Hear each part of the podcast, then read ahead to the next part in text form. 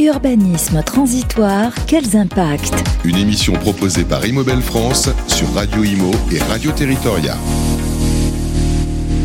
Bonjour à tous et bienvenue dans euh, cette nouvelle émission Urbanisme transitoire Quels impacts? proposée par Immobel France, une émission euh, dans laquelle nous allons découvrir et discuter de la réhabilitation euh, des magasins Tati, grand magasin parisien emblématique situé dans le 18e arrondissement. Pour cette émission, je reçois quatre intervenants. Alors tout d'abord à ma droite, Marion Vallet, bonjour. Bonjour. Vous êtes responsable de projet pour Immobel France. Euh, euh, quelques petits, une petite présentation rapide d'Immobel France peut-être? Oui, euh, en quelques mots. Donc Immobel est un donc le, le grand promoteur immobilier belge donc coté en bourse.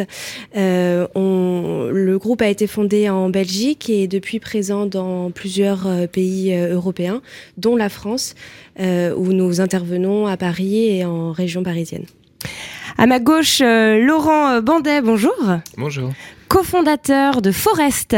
Qu'est-ce que Forest? Euh, Nous sommes une agence de, où on fait de l'immobilier temporaire, enfin transitoire. Urbaniste transitoire, justement, le thème de l'émission. Youssouf Fofana, euh, fondateur de Maison Château Rouge et euh, fondateur aussi des Oiseaux Migrateurs. Euh, alors, pouvez-vous nous présenter ces deux, alors une association et puis une entreprise, c'est ça? C'est ça, une association et une marque. Les Oiseaux Migrateurs, c'est une marque qui, non, les Oiseaux Migrateurs, c'est une association qui a été fondée avec mon frère Mamadou Fofana. Donc cofondateur, hein, vous avez cofondé tous les deux en, famille.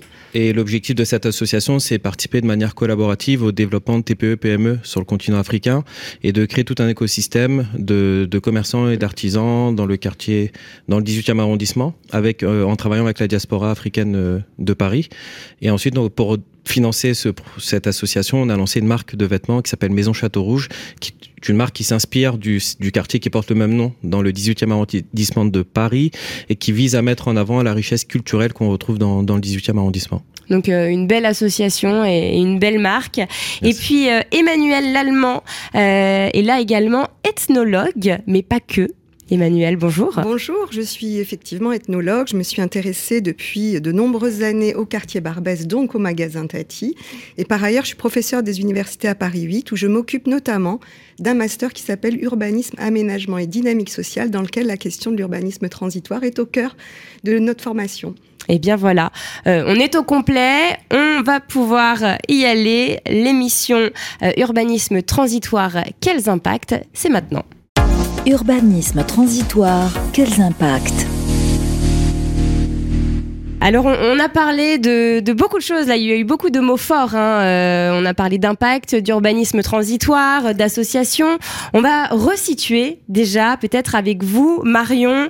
Euh, vous allez déjà nous, présenter euh, ce projet, donc mené par Immobel France. quel est ce projet? Comment ça s'est passé?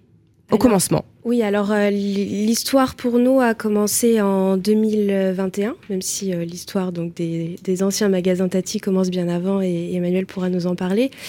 Euh, mais donc pour nous, ça a commencé en 2021 avec la, un appel à projet, donc réinventé Paris 3, qui a été organisé par la ville de Paris et, euh, et l'enjeu était, euh, était multiple. Donc c'est, un, un, projet de transformation urbaine où il s'agissait donc de créer du logement, de repenser la façon de, de, de faire des bureaux et, euh, et de favoriser aussi la, la, la mixité urbaine dans nos projets.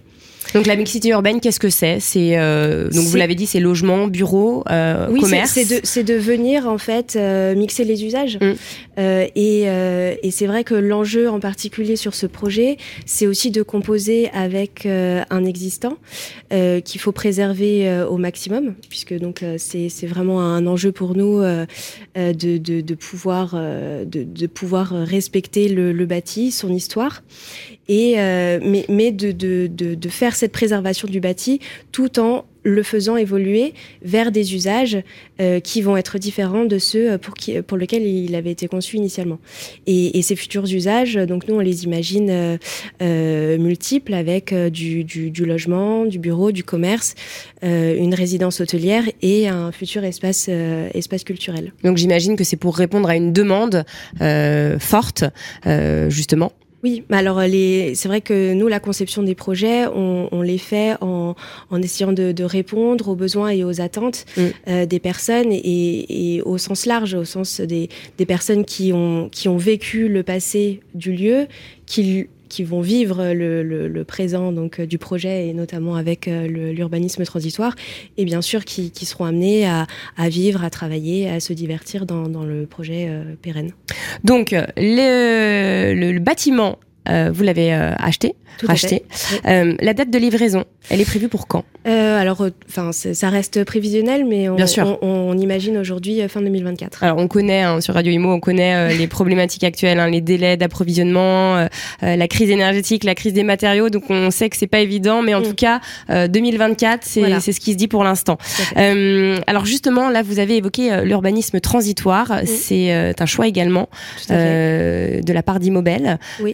Pourquoi euh, alors déjà, il y a, y a, un contexte qui est le contexte de la réhabilitation qui, mm. euh, qui permet euh, ce, ce, ce, type de projet. Et c'est vrai que, enfin, moi, je ne verrais pas le sens de, de garder un bâtiment vide, sachant qu'on peut y faire des choses, des choses très intéressantes. Et vous l'avez dit, c'est un quartier magnifique, avec des personnes, avec beaucoup de personnes et une demande aussi très forte. Oui. Euh, on, on, le verra euh, quand on, quand on parlera effectivement du, du, du, projet d'urbanisme transitoire, mais, mais effectivement, on se rend compte que, que le bâtiment, avec, euh, enfin, il a une histoire, mais il a, il a des histoires. Parce que mm. toutes les personnes qu'on rencontre, ils, ils, ont un passé avec, avec Barbès, ils ont un passé avec les anciens magasins Tati, et c'est vraiment intéressant pour nous de, de dialoguer avec ces personnes et de pouvoir euh, amorcer cette discussion très en amont de, du, du, projet, très en amont du démarrage des travaux. Et, et, et du coup, pour nous, l'impact positif qu'on a, euh, enfin qu'on a collectivement, il, il démarre euh, finalement très en amont de, de nos projets, euh, de nos projets si on faisait pas ces, ces, cet urbanisme transitoire. Et alors justement, quand vous dites collaboration, oui. Comment euh, Forest, euh, Maison Château Rouge et les oiseaux migrateurs se sont joints à vous pour ce beau projet? Bah, Ça, ça s'est fait, euh, ça s'est fait très très en amont. Euh, je dirais que nous, en plus, on avait déjà eu la chance de pouvoir euh, travailler. Oui, vous, connaissiez avec déjà. Hein. Forest, voilà. Et, et Forest, c'est fait un peu le, le trait d'union entre entre entre nous tous. Et, et donc c'est ça qui est intéressant, c'est finalement l'alignement qu'on trouve entre un lieu qui est disponible entre euh, l'expertise donc de, de, de quelqu'un qui, qui, en connaît les besoins, qui en connaît l'histoire, qui, qui, arrive à comprendre aussi ce qu'on a envie d'y faire dans le futur, et, euh, et un, un, projet qui va permettre de rendre tout ça euh, cohérent ne serait-ce que pendant une phase temporaire. Mmh. Et donc pour nous, ça a été euh, les magasins Tati, euh, grâce à Forest et avec le formidable projet euh, que Youssouf a, a, imaginé pour le lieu. Donc la compréhension de ce que vous voulez en faire dans le futur, ça c'est très important et je pense que c'est ça qui vous a qui vous a réuni. Oui. Euh, Laurent, alors euh, Laurent Bandet, donc fondateur de Forest, cofondateur de Forest, justement, pouvez-vous nous, nous, parler un peu plus en détail puisque vous êtes spécialiste de l'urbanisme transitoire. Alors l'urbanisme transitoire, on entend de plus en plus ce mot, hein, ça c'est c'est en train de se démocratiser encore plus dans le contexte actuel avec les nouvelles lois, notamment la loi ZAN, hein, la zéro euh, artificialisation nette. On n'a plus le droit de, de, de, construire, de s'étendre. Donc voilà, on, on, en parle de plus en plus euh, de ce type de, de, de projet. Euh, Forest, c'est un acteur engagé euh, vous allez nous expliquer pourquoi euh, vous faites de l'immobilier à impact. Qu'est-ce que c'est et en quoi ça consiste bah, En fait, on, on, réfléchit à la vie, euh, ce que sera un peu la ville de demain ou ce que sera le projet en fait. Mm. C'est-à-dire que euh, quand Immobel nous a appelés sur ce magasin de Tati, on avait besoin de comprendre aussi ce qu'allait devenir, euh, ce qu'allait être le projet futur. Et en fait, on appelle ça la préfiguration. Et en fait, l'immobilier temporaire permet en fait de d'amorcer en fait cette, euh, ce, le, le, futur projet. Donc amorcer comment euh, Quand vous dites amorcer, c'est bah, comment? C'est-à-dire que bah, là, en l'occurrence, il y a dans le futur projet un, lieu culturel. Mm. Et bah, après, je vais expliquer mm. un petit peu plus comment je suis arrivé à Youssouf, mais pour nous, c'était un, quelque chose qui allait unir aussi dans le quartier et dans ce futur bâtiment. Mm. Donc c'était vraiment un point important à, à mettre en avant. C'est vrai que l'humain, c'est très important hein, pour vous.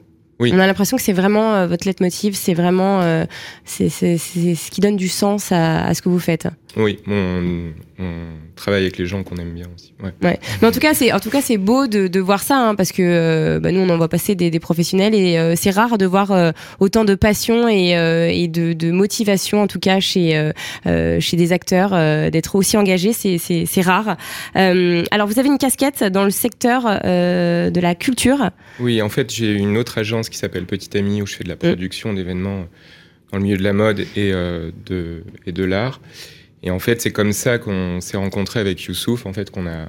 Donc via Petit Ami Via Petit Ami, euh, où on a commencé à construire un lien il y a à peu près deux ans de ça. ouais. Sur un d'autres projets, du Sur coup. Sur d'autres projets. Mm. Mm. Et c'est ce qui nous permet actuellement aussi de rayonner dans ces, ces milieux-là et d'avoir un, de se faire connaître en fait. Famille un peu aussi euh, mm. et de connaître des talents comme ça qui pour des projets. Mm.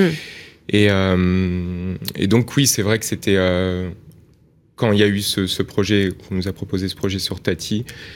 c'est vous qui avez immédiatement pensé à Youssouf en fait. Bah en fait oui. Pourquoi? Parce que Tati c'est bah, c'était du textile, donc on s'était dit bah, un acteur qui, qui, mm. qui travaille le textile c'est vachement important, quelqu'un qui est impliqué dans le quartier. Euh, pour le projet futur aussi, c'est important, qui a une connaissance aussi, pas qui soit complètement détaché, euh, comment dire ça euh, parce que Youssouf, il a quand même pas mal d'actions aussi dans le 18e, mm. et surtout à Château-Rouge.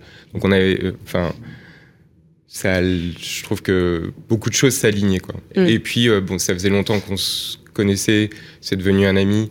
Et il y avait aussi cette relation de confiance. Et euh, parce que c'est vrai que on est sur des périodes très courtes. Il faut aller assez vite. On, faut qu'on. En fait, faut qu'on se comprenne. C'est ça. Qu'on se comprenne, qu'on se dise, bah ouais, on va avoir euh, des activations qui vont qui vont plaire aussi mm. à pas mal de gens. Et, ça, d'être amis dans la vraie vie, alors je m'adresse à tous les deux, hein, d'être amis dans la vraie vie, non mais ça aide pour ce genre de projet. Euh, on va plus vite, c'est, on est plus efficace bah, quand on, s'entend bien personnellement. Il y a la confiance, comme, euh, comme Laurent vient de le dire, et c'est sûr que la confiance, ça aide beaucoup et ça permet d'aller beaucoup plus vite. Parce qu'autrement, on passe beaucoup de temps, je pense, à déjà essayer de se comprendre, de savoir comment chacun aussi, quel est le langage de chacun. Et là, l'avantage, c'est qu'on se comprenait, on avait, Laurent sait aussi quel est un peu notre, enfin, quels sont mes goûts, comment j'allais, euh, je pense qu'il avait une vision aussi de qu'est-ce qui allait être le lieu s'il il nous le, le, confiait. Et ça, ça nous a permis de gagner du temps parce qu'il nous a fait entièrement confiance. Et ça, enfin, déjà, je vous, moi, je vous remercie pour ça. Et, et pour nous, c'est une super opportunité parce que justement, le fait que ce soit euh, sur de l'éphémère, je pense que pour beaucoup, ça peut être une contrainte. Mais pour nous, c'est génial de pouvoir avoir ce lieu de façon temporaire pour pouvoir tester et mm. pouvoir essayer des choses, voir aussi les usages, voir comment les gens réagissent, pouvoir ajuster parce qu'on a aussi la, la chance d'être une petite équipe, donc d'être très flexible et on peut se permettre nous de, de, changer si quelque chose ne fonctionne pas et d'adapter le lieu au, fur et à mesure. Alors vous l'avez dit petite équipe, mais j'imagine que vous êtes très réactif puisque vous l'avez dit aussi c'est éphémère, donc il faut aller très vite en fait. On peut pas se enfin on n'a pas le temps en fait. Donc comment vous faites ça? Comment vous vous organisez en interne? Ben, comment j'ai commencé déjà moi Maison Château Rouge et les oiseaux migrateurs ça a toujours été très instinctif et ça a jamais été des euh, euh, j'ai jamais fait de business plan pour lancer une, une entreprise parce que j'ai toujours c'était au feeling. C'était au feeling et c'était surtout comme si j'étais convaincu qu'il y avait une mission pour laquelle il fallait faire quelque chose et donc il fallait le faire sans trop se poser de questions. Et ensuite après une fois que c'est passé on, on, fait le bilan et on voit ce qui a marché et ce qui a pas fonctionné. Et je pense qu'il fallait aussi penser comme ça c'est que instinctivement et par euh, ouais, par instinct, en fait, on avait l'impression de comprendre ce qu'il fallait, ce qui manquait dans le quartier et ce que les gens attendaient. Parce que le fait d'avoir, on a une boutique aussi qui est située à Rumira, où on a énormément de clients qui. Donc c'est pas très loin, Rumira. Pas très, ouais, pas très loin, c'est à 5 minutes, où on a beaucoup de, de clients qui viennent du, 18e, du 9e, donc des alentours, et avec qui on discute énormément et dont on a souvent recueilli des témoignages ou un peu quels étaient leurs besoins. Et de là, en fait, ben, cette équipement culturel, même s'il est transitoire, en fait, on était conscient que c'était un besoin et aussi les gens avaient besoin d'un lieu qui rassemble et qui fédère un peu toutes les populations qu'on retrouve dans le quartier et que ce soit pas quelque chose d'excluant. Et ça, c'était un point qui était hyper important pour nous. Et c'est aussi pour ça que, Laurent, donc avec euh, et Forest, donc et Immobile, donc on fait appel à nous parce que on a eu la, la capacité avec euh, avec nos différents projets à fédérer et rassembler des publics très différents Mm. Euh, et ça, c'était un point qui était hyper important et qu'on arrive aujourd'hui à, faire euh, avec ce projet. Marion, juste, j'aimerais euh, avoir votre avis. Vous, ça vous a tout de suite sauté aux yeux, cette amitié et ce lien qu'il y avait entre Laurent et Youssouf. Et comment vous avez perçu la chose? Ah, En fait, on le voit au, quotidien, je pense, dans, les projets. la, la la fluidité euh, mm. des échanges, euh, la réactivité, l'implication euh, des de chacun. Voilà, enfin c'est même le lieu en fait finalement c'est le lieu où on se retrouve aussi.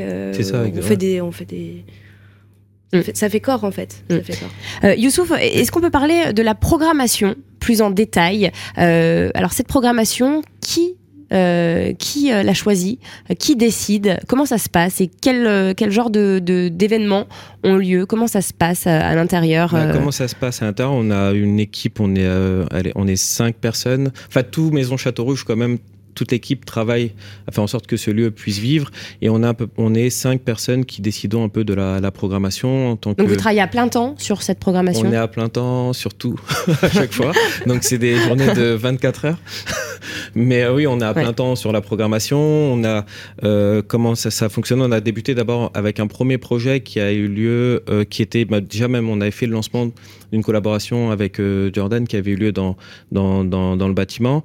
On a ensuite eu une exposition durant la Paris Design Week. Donc on essaye vraiment de se caler en fonction des dates du calendrier parisien, donc les grands les temps forts et les événements. La Fashion Week par exemple. Exactement, c'est ça, tout à fait. Paris by Night, non Paris by Night, non, on n'a pas fait. Ben. Pendant oui les nuits blanches, non, on n'a pas fait les nuits blanches, mais en tout cas, on a eu la Paris Design Week. C'était important pour nous de prendre la parole durant cet événement en proposant un événement, une exposition qui présentait des designers euh, à la fois issus euh, de la périphérie, donc euh, ou sinon de banlieue parisienne qui présentait en fait un design qui était différent de ce qu'on a l'habitude de voir durant les, les, les design week et surtout rendre ce design accessible. C'était un point qui était hyper important pour nous pour que n'importe quelle personne qui vienne à cette exposition ne sente pas rejetée parce que voilà le parce qu'il faut aller lire le cartel, on comprend pas forcément donc on a mis à la fois des cartels et des images qui expliquaient tout de suite quelle était la, la référence de l'objet. Donc ça, c'est quelque chose qui a très bien fonctionné. Ensuite, on a en ce moment une exposition euh, de deux designers, une designer kazakh et un designer euh, italiens qui ont fait un projet qui s'appelle Cross Cultural Workshop, euh, réalisé au Kazakhstan avec des selles de cheval. Donc là, c'est totalement différent, mais très d'actualité aussi aujourd'hui, parce que c'est un sujet qui parle de la, du nomadisme mhm. et de comment aujourd'hui, dans une culture nomade, le cheval en fait a une place centrale dans la vie de la communauté, alors qu'aujourd'hui, nous, on est voilà, on roule avec nos voitures et on a des problèmes d'essence. Mais le cheval est peut-être la solution, voilà. Exactement. Donc voilà, on a plein de sujets comme ça, et l'idée vraiment, euh, le cœur du, du projet, c'est de raconter des histoires singulières qui aujourd'hui en fait participent à la création d'un récit commun étant donné qu'on est dans le 18e arrondissement et qui est un, arrondissement et un quartier euh, d'immigration. Donc qui a connu beaucoup de vagues d'immigration et qui par couche en fait viennent raconter une, nouvelle histoire. Mm. et en fait on a ce socle commun qu'on aimerait raconter à travers euh, à travers le lieu. Et se vivre ensemble aussi exactement euh, qui est très important. Mm. euh, alors Emmanuel Emmanuel Lallemand vous êtes ethnologue et vous connaissez particulièrement bien ce quartier.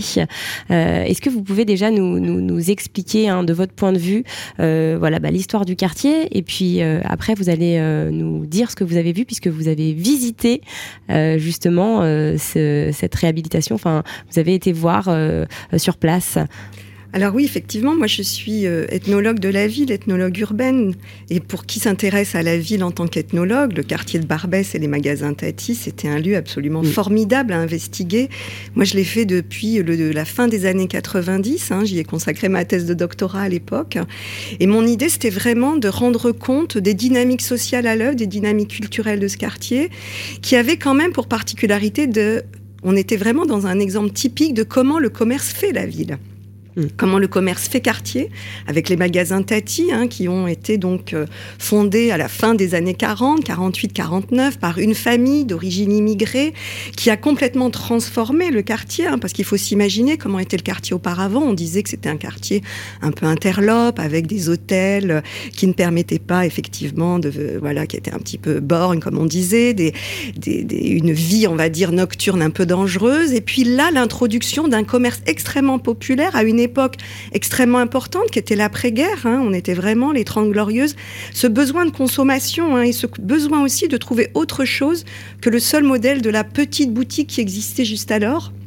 Parce qu'effectivement, auparavant, les gens devaient euh, toquer pratiquement à l'entrée d'une boutique pour dire est-ce que je peux rentrer? Et puis là, on a des magasins qui s'ouvrent sur l'espace public, des bas prix, une accumulation de marchandises qui répond à ce besoin de consommation euh, des classes populaires euh, après-guerre. Et on a cette formidable aventure de la famille Waki qui, on pourrait dire presque, invente ce commerce de discount qui ensuite a été énormément, enfin, a été très très populaire.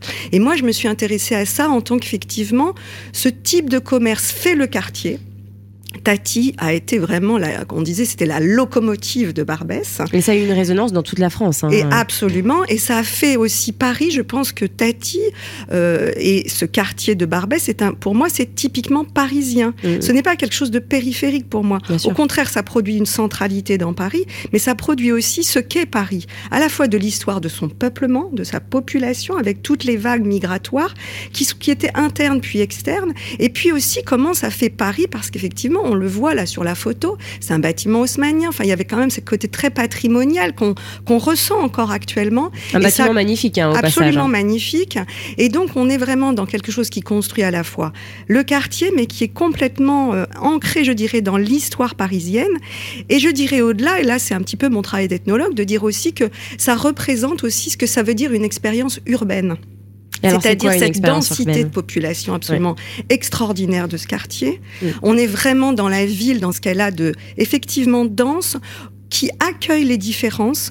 Moi, j'ai travaillé sur cette idée que certes, c'est un quartier qui, euh, qui fait que beaucoup de gens se mélangent, qu'il y a beaucoup de frottement de population, mais finalement des types d'ajustements entre des gens extrêmement différents. Et tout ça se fait par ce mélange qui est celui du quartier, par le fait que les commerces le permettent. Et vraiment, on était, en tout cas à la fin des années 90, dans le début des années 2000, on était vraiment dans ce qu'on pourrait appeler euh, une sorte d'essai un petit peu comme ça, un peu euh, informel qu'est-ce que ce serait une société multiculturelle, mm. qui ne fonctionne pas forcément dans le résidentiel, mais qui, là, dans l'espace ouvert des commerces et du quartier, avait une modalité d'existence possible et là, à ça ce moment-là. Et là, il y a beaucoup, il y a du conflit, mais il y a aussi de l'ajustement. Et puis, il y a cette idée qu'effectivement, on est dans ce quartier qui permet peut-être de prendre place là où ailleurs on ne peut pas forcément prendre place. Un lieu d'accueil traditionnel, historique de gens venus d'ailleurs et on est dans un quartier dont je pense que à la fois, il a une très forte identité locale, mais à la fois, finalement, et c'est ça qui est très ouvert et très intéressant, qui peut se dire d'ici plus qu'un autre Et ça, c'est quelque chose de très fort dans le lieu Barbès. Finalement, on est tous un jour plus ou moins venus d'ailleurs. Et donc, on à est ce titre, Et à ce titre, ça produit, alors, peut-être pas une réelle égalité sociale, hein, les rapports sociaux peuvent être mm. effectivement très inégalitaires, mais en tout cas, une forme de traitement d'équivalence, voilà, d'avoir une place en tant que vendeur, en tant que client, en tant que simple flâneur. On est vraiment dans ce qui constitue la ville comme un régime où euh, on se frotte à la différence.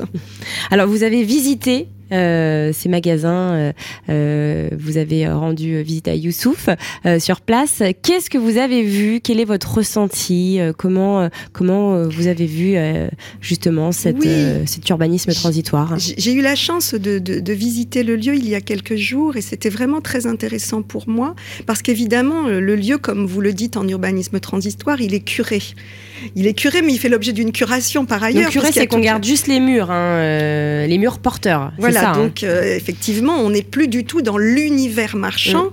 qu'il a été. On n'est plus dans l'accumulation de marchandises qui était l'emblème et qui étaient les caractéristiques des magasins Tati avec des bacs euh, dans lesquels il y avait mm. des amoncellements de marchandises, de vêtements, mais pas seulement. Enfin voilà. Ah, c'était génial, hein, moi, pour y avoir été. On euh, était vraiment dans le lieu, on va dire, de l'abondance qui est très caractéristique mm. du commerce populaire. Et là, on est dans un lieu qui est curé, donc qui est vide de cette mm. abondance du commerce, mais qui, du coup, me me fait dire ça fait ressortir tous ces éléments architecturaux qui étaient présents, ces très beaux escaliers, ces très beaux espaces. Et je dirais aussi que je me suis sentie dans la ville. C'est-à-dire que étant à l'intérieur de ce bâtiment, j'ai senti très fortement la ville vibrer aussi à l'intérieur. C'est-à-dire que cette ouverture par rapport au quartier, elle me semble encore présente, elle vibre encore dans le lieu. Mm.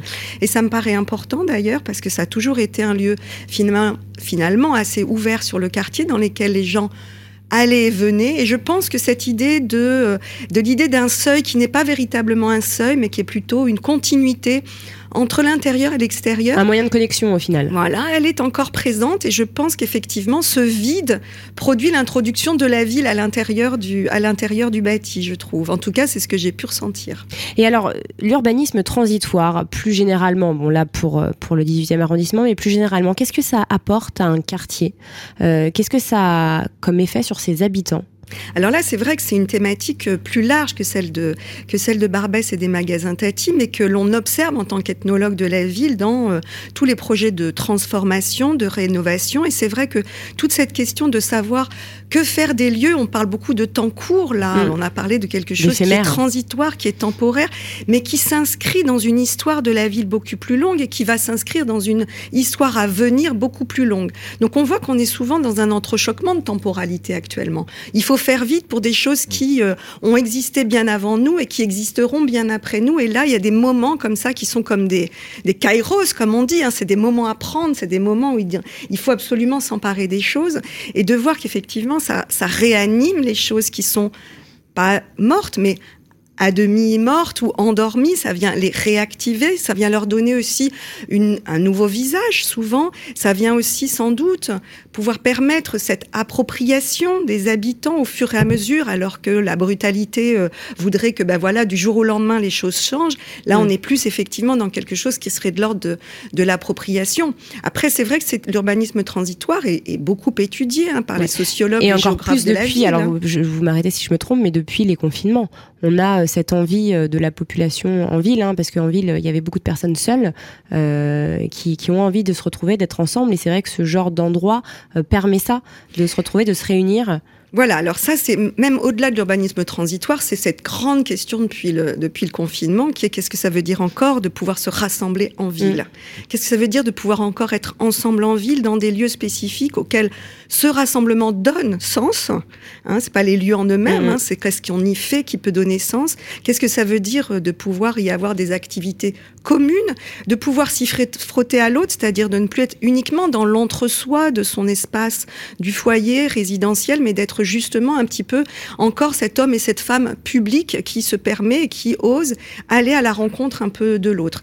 Alors sur l'urbanisme transitoire, il y a beaucoup de choses qui sont faites actuellement, hein, que ce soit en sociologie urbaine, en géographie, sur cette idée qu'effectivement c'est une des modalités de faire la ville actuellement et de la faire selon ce, ce régime temporel particulier qui est effectivement de faire des choses qui sont par définition temporaires, mais qui se doivent d'avoir un impact impact sur la mm. durée. Et c'est ça qui est le plus dur dans notre époque, je pense. Et là, c'est aussi l'ethnologue qui parle, c'est comment se projeter dans un, dans un monde dont la définition, c'est l'incertitude. Bien sûr. Et c'est vrai que ça concerne tout le monde. Euh, Peut-être un petit mot euh, justement sur les confinements parce que euh, ça a un peu changé euh, beaucoup de choses en ville.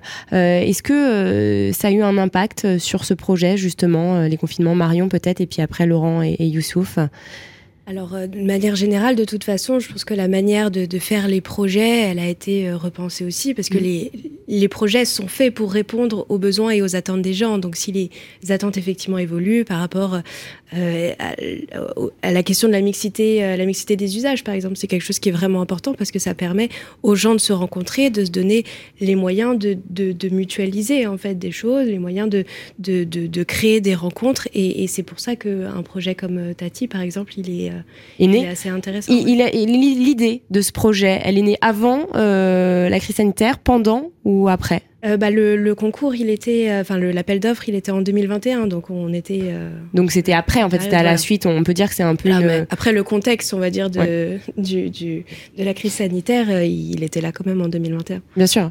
Youssouf et, Laurent, peut-être une petite réaction par rapport au mot fort d'Emmanuel? oui, c'est vrai. Enfin, en fait, l'urbanisme transitoire, on, enfin, on en parle plus. Et en fait, on pour moi, c'est un nouvel acteur en fait dans cette chaîne immobilière euh, qui n'y avait pas avant et qui est vraiment importante pour, euh, ben, pour les propriétaires de ces bâtiments, pour le quartier et aussi pour tout ce qui est mairie, parce qu'on parle beaucoup aussi avec, euh, avec les mairies de quartier, mais aussi avec la mairie centrale sur ces projets-là. Parce que la, mairie doit aussi participer, c'est ça? Vous échangez avec elle, elle est partie prenante en tout cas. Euh, et c'est vrai, vous l'avez dit, hein, maintenant c'est un acteur en fait, euh, l'urbanisme transitoire. C'est devenu en tout cas euh, un acteur. Youssouf, peut-être aussi une petite réaction par rapport à ce quartier, à ce que disait Emmanuel? Bah, sur, le, sur le quartier, c'est vrai que nous, on le voit par rapport aux différentes populations et les, les personnes qu'on accueille, où en fait, on a des, profils, des profils qui sont très, bah, qui sont très variés, très différents, et chacun a, un besoin qui est qui est différent et qui est quand même qui est hyper intéressant. Et nous on, prend vraiment tout ça en compte soit pour des demandes particulières qui mm. sont parce qu'on a une il y a une, une, médiathèque donc une bibliothèque dans le lieu. On a un espace radio. On a une radio c'est quoi? C'est un studio? C'est non alors c'est pas un studio c'est une table ronde un peu mm-hmm. comme une table ouais on a une table ronde qui est centrale et qui est l'élément central donc de, du lieu où on a à la fois des associations du quartier on a des jeunes euh, qui sont issus des collèges euh, dans les alentours qui peuvent euh, venir enregistrer, soit euh, après récupérer une clé USB, ça peut être sous forme de podcast, ça peut être aussi sous forme de conférence où il y a du public qui, euh, qui est présent pour écouter. Et ça, ça marche bien chez les jeunes? Et ça marche très bien chez les jeunes et je pense qu'il y a quelque chose aussi qui est hyper, euh, hyper fort. Par exemple, dernièrement, on a des élèves du, du collège Aimé Césaire qui, après avoir fait une sortie au musée, non, au centre Pompidou autour de la bande dessinée, sont venus pour faire un débrief de ce qu'ils ont vu durant cette exposition et aussi de, de savoir de faire un peu comme un débat autour de la bande dessinée et le manga. Qu'est-ce qui est le mieux? C'est génial. C'est assez incroyable aussi de, mm. pour eux de parler euh, dans des conditions professionnelles parce que ça aussi, enfin pour eux c'est hyper valorisant et c'est une très belle expérience et je pense qu'ils s'en souviendront toujours. Et si ça peut débloquer quelque chose ou créer aussi des, euh, des, des vocations, nous on serait super heureux d'avoir euh, d'avoir en tout cas amené une petite étincelle qui a permis ça. Et, euh, et, puis en fait, on s'aperçoit que c'est un format qui marche très bien. On a eu aussi pas mal de conférences. On, on parlait d'architecture, on parlait des villes de demain, euh, de banlieues parisiennes, de la qu'est-ce que c'est que produire et de créer sur le continent africain.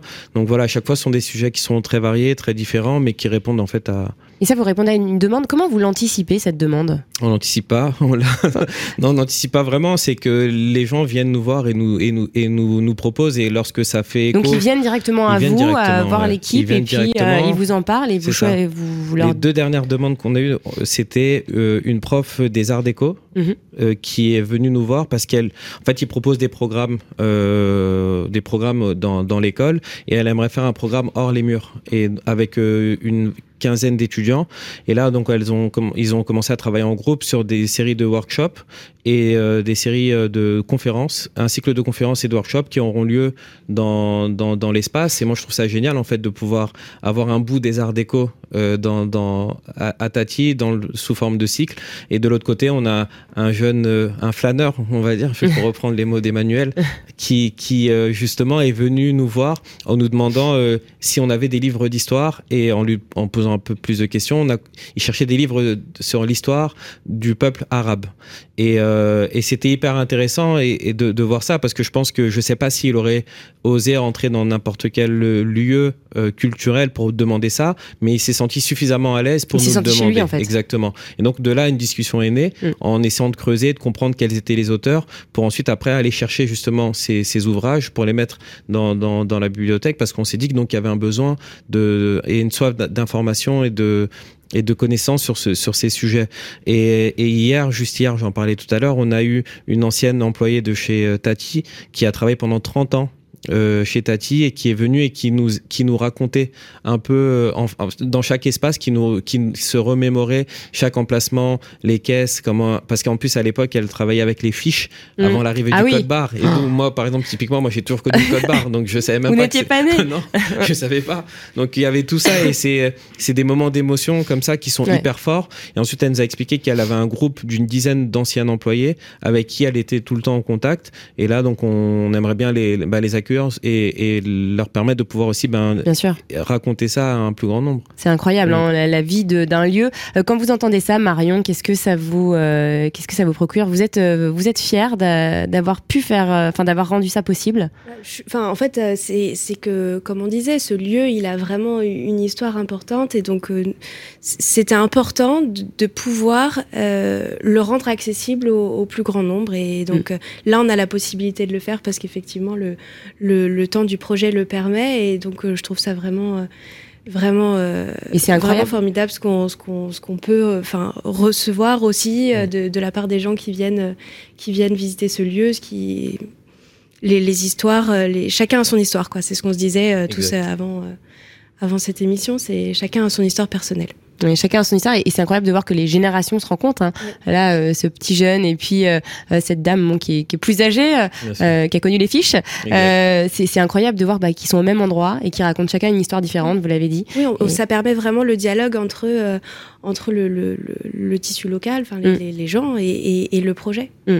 Et, ce que je trouve aussi très fort, c'est qu'il y a du coup il y a toujours cette, cette notion de quel est l'héritage du lieu qu'est-ce que le présent et que va être le futur. Et finalement, bah, ces générations, en fait, elles se croisent et le lien, il se fait. Donc, c'est euh, encore plus fort que juste un immeuble. C'est aussi bah, ces générations et ce passé, ce présent, ce futur, même en tant qu'humain, qui se rencontrent et qui échangent. Et ça, c'est hyper fort. Mmh. le passé, présent, futur. Et c'est ça l'urbanisme transitoire, euh, Laurent. Est-ce que c'est un peu euh, une pause dans le temps, au final, où, tout le monde prend le temps de se retrouver? Ben, pas trop une pause dans le temps parce qu'on est oui, sur que vous vous activez, mais en tout cas pour les, pour les visiteurs. Des temporalité un peu courte. Euh, oui, enfin, et euh, on le voit là, par rapport à ce que, ce que disait Youssouf, c'est que c'est là où, on, où, enfin, quand on fait ses choix d'acteurs pour ces, euh, pour ces occupations temporaires, on voit que là, Youssouf, c'était vraiment la, la bonne personne. Ah bah oui. Parce que il a amené, enfin par rapport à l'exposition par exemple de, design, il l'a amené dans ce, dans ce quartier, dans ce bâtiment, mm. enfin, et on, arrive à mixer tout ça d'un coup. C'est, enfin, moi je trouve ça, je trouve ça fou quoi. Emmanuel, vous vouliez rebondir? Oui, oui. En fait, pour euh, les magasins Tati et Barbès en général, ont toujours eu un pouvoir évocateur, et c'était des lieux qui ont toujours été très euh, articulés au domaine artistique et à la mm. culture. Hein. Il y a eu beaucoup de polars qui ont été faits à Barbès. Mm. Il y a eu des musiques, des chansons. Il y a eu quand même des peintres. Julien Schnabel qui a fait la, toile en Vichy rouge sur ses, sur ses peintures. Il y a des grands photographes maliens qui ont travaillé mm. sur Tati et sur Barbès. Ce lien-là a toujours existé. Mm. Ce pouvoir évocateur, on dit vraiment que c'est un lieu qui a une vraie vertu évocatrice, qui a dépassé toujours celle du commerce pour aller vers ce que c'est que la ville. Mm. Et donc, euh, on est dans quelque chose qui est aussi une sorte de continuité, parce que Barbès, on a toujours, il y a toujours cette espèce de pression sur Barbès où dès qu'il s'y passait quelque chose, on disait ah c'est terrible, Barbès va changer tout en dénonçant toujours ce qu'était le Barbès, et il faut que ça change. Donc on est dans ce type de quartier parisien qui ont toujours été pris entre deux feux, sans qu'on demande vraiment l'avis des gens qui habitaient et qui le fréquentaient. Entre eux, il faut que ça change, et dès qu'on faisait quelque chose, ça ne doit pas bouger. Et là, je trouve que ben voilà, il se, il se passe quelque chose qui va sans doute aussi délier aussi les paroles des gens de Barbès aussi, parce qu'il y a des gens qui habitent, il y a des gens pour qui il y a une vraie appropriation. Mmh, en tout cas, grâce à vous trois, enfin grâce aussi aux entreprises que vous euh, représentez, c'est vrai que bah, c'est une magnifique image hein, euh, qui donne des frissons en tout cas de, de ce beau quartier.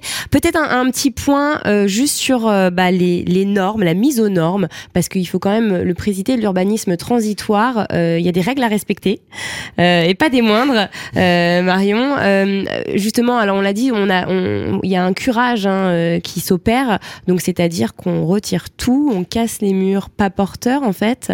Alors euh, presque tout. Ça dépend, ça dépend, des, endroits. Effectivement, nous, nous l'idée c'est c'est de donner un bâtiment, voilà, aux, intervenants derrière et, mm. aux gens qui vont l'exploiter, qui, qui, qui qui soit exploitable justement. Bien sûr. Après, toutes les toutes les travaux de mise aux normes, quels qu'ils soient, finalement, après c'est aussi c'est aussi Forest qui et et, et Maison Château Rouge qui les ont réalisés.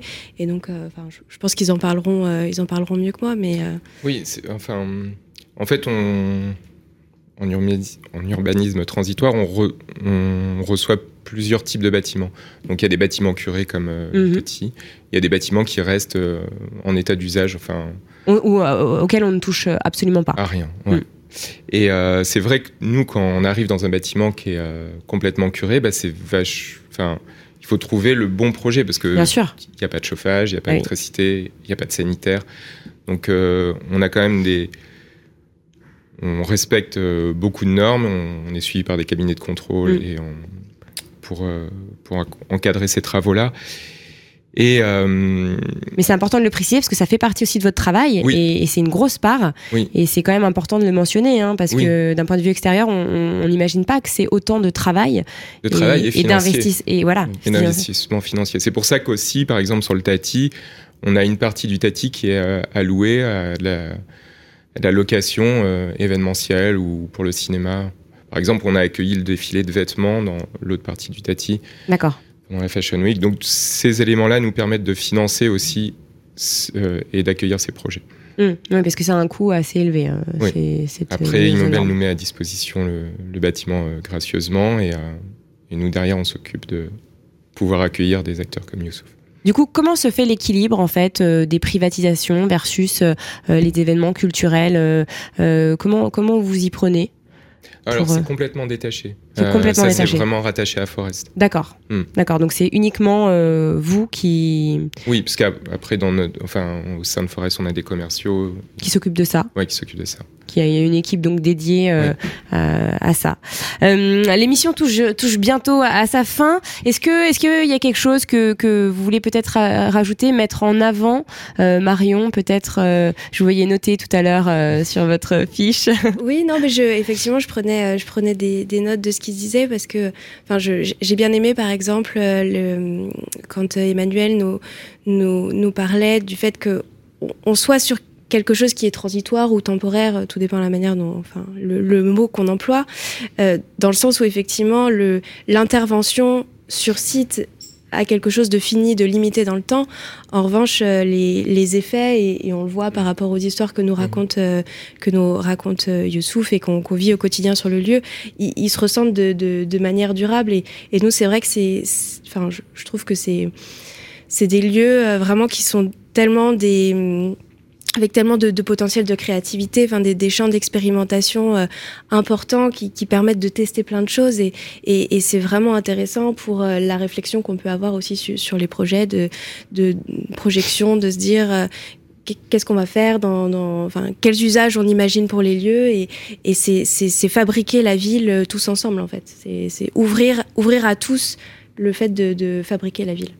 Est-ce que, alors là, pour, pour euh, finir un petit peu, euh, voir le côté, euh, l'aspect humain, est-ce que pour l'instant, ça répond à vos attentes? Alors en termes de visiteurs, en termes de, de, de, de, personnes attendues, est-ce que, est-ce que tout cela répond à vos attentes, aux attentes de chacun?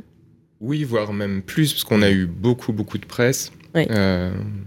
qui est assez très intéressante en, plus. Ouais. Ouais. Oui, on est sur ça, on est on est vraiment très très heureux. On est content et ça ça ça va au-delà de nos espérances. Plus que ce que vous avez euh, imaginé. Hein. Oui, bien sûr. Et c'est comme on disait tout à l'heure, c'est c'est pas qu'il y avait pas d'attente ou quoi que ce soit, mais c'est quelque chose qui a été fait vraiment de la façon la plus sincère possible, en se disant de toute façon il faut essayer, il faut faire quelque chose, et après peu importe quels seront les résultats, en tout cas on aura on aura essayé de faire euh, quelque chose qui a du sens. Et, euh, et aujourd'hui ouais, les gens nous le rendent par rapport au, au retour qu'on a et aux visiteurs, et puis même les personnes qui exposent. Ou là dernièrement donc avec la, les designers kazakhs par exemple où il y a un ami de la, de la designer qui était jamais venu à Paris, qui lui a expliqué ce que ça représentait d'être à Tati. Et c'est au moment où il lui a expliqué ce que représentait ce, ce bâtiment et pourquoi ça avait du sens qu'elle soit là bah, qu'elle a réalisé en fait à quel point c'était puissant. Euh, parce qu'elle aurait pu très bien exposer dans n'importe quel musée mais le fait de le faire ici c'était encore plus fort pour elle symboliquement. c'est ça exactement. Ça donnait du sens et donc euh, pour ça on est on est très heureux de pouvoir faire ça. Hmm. En tout cas, euh, euh, voilà, c'est vrai que c'est la sincérité, c'est ce qui euh, ressort de tout ça, hein, et je pense que c'est aussi pour ça que vous connaissez un, tel succès, et, puis cette envie de travailler ensemble. Peut-être un, dernier mot pour résumer tous ensemble votre collaboration, je sais pas, sur ce beau projet. Enfin, je pense que ça, ça se voit aussi euh, aujourd'hui, c'est qu'effectivement ça, ça se passe très bien. Enfin, nous, on est très heureux de, de, de, la manière dont on travaille ensemble, très heureux aussi de, de voir euh, euh l'attractivité de, de l'espace culturel. Et, et, voilà, j'invite j'invite tous ceux qui nous écoutent et tous ceux qui, qui, qui ont l'occasion de, de, venir, de venir à Uni pour, pour, pour voir ce qui s'y passe et pour y passer du temps, et y parler et se rencontrer. Euh, Emmanuel, juste avant de terminer, votre ressenti sur, euh, sur ce beau projet, sur ce, ce travail qui est fait oui, oui, euh, sur les équipes Oui, oui. Bah, je pense qu'on a un bel exemple. En tout cas, euh, moi, ça m'intéresse pour qui s'intéresse à cette nouvelle fabrication de la ville, hein, ce que devient la ville on a, c'est vrai, un bel exemple, je pense, de euh, bah, qu'est-ce que ça veut dire réinventer, hein, le programme mm. Réinventer Paris, et on le voit, hein, Réinventer Paris sur, à Barbès et sur les magasins Tati, c'est absolument pas anodin. C'est pas comme Réinventer Paris ailleurs. C'est-à-dire là, on est dans quelque chose qui effectivement, euh, on est dans qu'est-ce que ça veut dire attribuer une valeur à un lieu, mm. une valeur qui existait, qui avait un certain statut, une valeur qui était patrimoniale, liée au commerce, liée à ce quartier, à la population, à la sociologie de ce quartier et puis maintenant à une autre type de valeur qui est celui de la ville actuellement, la valorisation des espaces, la valorisation. Et je pense qu'effectivement, on assiste à quelque chose qui, euh, en tout cas moi de mon point de vue, est très intéressant pour comprendre ce que c'est que la fabrication de la ville aujourd'hui. Mmh. des acteurs engagés, sincères.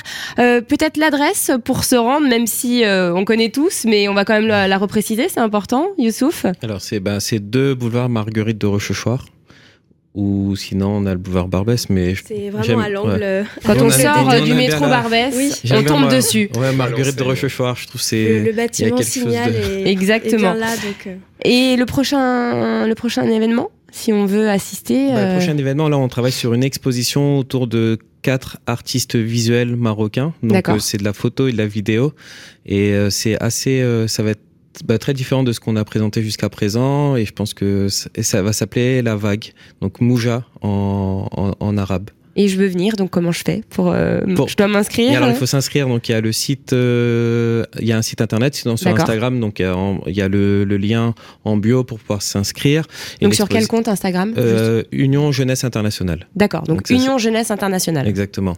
Et ensuite, donc l'exposition va débuter le, le 1er, 1er novembre. 1er novembre. C'est ça. Et eh bien voilà, rendez-vous le 1er novembre. Vous y serez, euh, Youssouf? J'y serai, j'y suis tout le temps, donc on peut me voir là-bas et discuter. Et bien voilà, le message est passé.